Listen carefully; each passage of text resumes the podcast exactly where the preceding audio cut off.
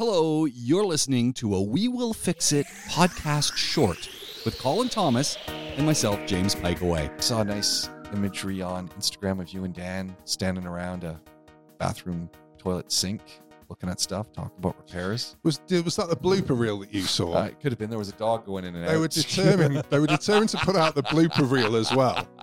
Where Dan, I mean, the best one, the best one of all. I had one where I couldn't open a gate valve when I'm trying to explain about how to put a bypass on the Padilla, which was genius I didn't check it first.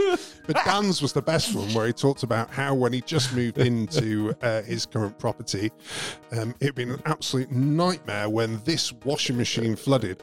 He said, pointing to a dishwasher. So uh, actually, it's the other way around. This dishwasher flooded when he was pointing to his washing machine.